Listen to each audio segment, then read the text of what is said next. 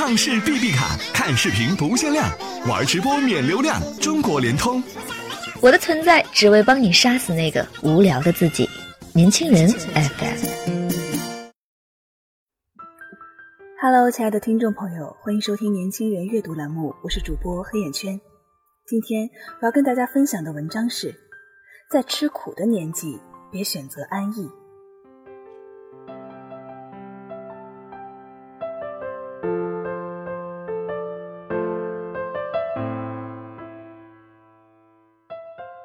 信息爆炸的时代里，不论我们想或不想，总有一些让我们羡慕的人与事，猝不及防地出现在手机或电脑的屏幕里。谁是世界首富？谁入了福布斯排行榜？谁是新上榜的年轻精英？我们一清二楚。而对于他们所吃过的苦，我们则大多不清不楚。马云能赚钱，也会赚钱。他的赚钱能力中藏着他曾经吃过的所有苦。他曾每天只睡三个小时，亲力亲为查找数据、分析数据。他用三天看了几十万字的资料，逼迫自己成为一个懂行的行家。他坐大巴车去谈项目、争取客户，在卧铺上发邮件，车上的乘客几乎都已睡去。他在阖家团圆的日子里，独自在异乡为一个订单努力。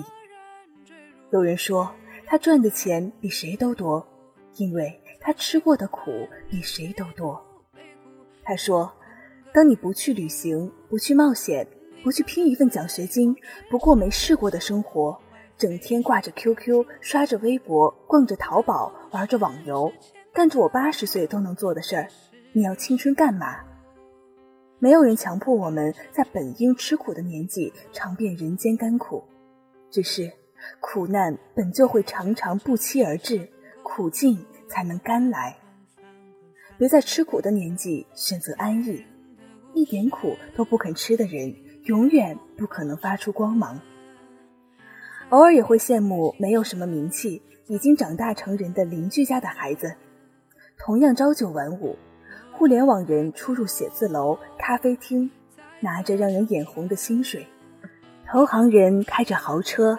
随手签好几百万的合同，几乎同样的年纪，他们却过着许多人羡慕的生活，完成了大多数人日思夜想想要实现的梦想，赚很多钱，在经济独立的基础上，鲜衣怒马，快意人生。前几天，邻居得知我们公司招聘图书编辑，托我妈把他家女儿的简历给了我一份我看完给他打电话说：“阿姨。”我们公司这次招聘编辑要有经验的，你女儿刚毕业，可能不太合适。邻居阿姨马上说：“我闺女在审计公司实习过，那段时间天天加班，可辛苦了。我把简历给你，就是想帮她找一份离家近、不那么辛苦的活，不是你们公司也行，只要不那么累就行。”我说：“阿姨，真对不起，恐怕没有不那么累的工作。”适合毕业生的工作大多需要吃苦，打杂是苦，加班是苦，处理不好职场关系也是苦。但职场菜鸟的未来就藏在这一点一滴的苦里，这是我们成长的阵痛，非得经历过了才能体会到成长的快感，得到赚更多钱的机会。你为自己设置了一条很低的吃苦底线，就不要去羡慕别人快意生活的极限。或许曾经我们都不够狠心，不舍得让自己吃很多很多的苦，以至于常常后悔为什么当时不努力一点。别在吃苦的年纪选择安逸，但退一步说，吃苦这件事儿什么时候开始都不晚。蔡康永说：“苦味存在是为了帮助我们下次趋吉避凶，不是每餐拿来给我们下饭的。”所谓吃一堑长一智，不过是吃了一次苦头，长了一些经验，然后才能知道怎样可以又快又好的办成一件事情。日本作家东野圭吾决定辞职写作后，无论什么选题都肯写，写了十年，吃了十年的苦，才成为现象级作家。演员范冰冰也曾在微博发过一张脖子受伤的照片。说：“时间夺去了我们轻狂的眼神，却给了我们嘴角上扬的资本。”公司附近有一对五十多岁的夫妻，风雨无阻卖了十年烧饼。两人每天早上五点起床生火炉，六点出摊开始卖烧饼，站十个多小时，卖两百多个烧饼，日复一日的吃苦，攒下的钱可以在老家盖一栋小洋楼，过上当地人羡慕的生活。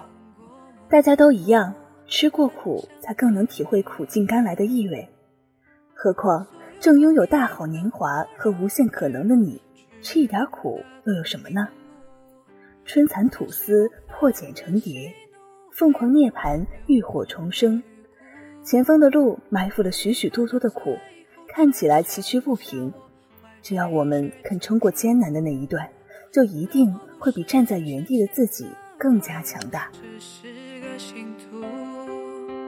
成败向前中，他无色迷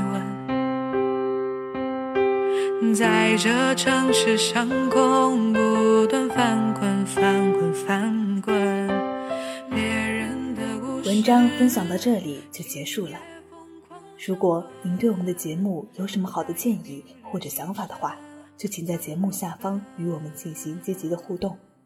也可以搜索 “use 一九八一”或者“年轻人”，关注我们的微信公众平台。我是主播黑眼圈，我们下期再见。多少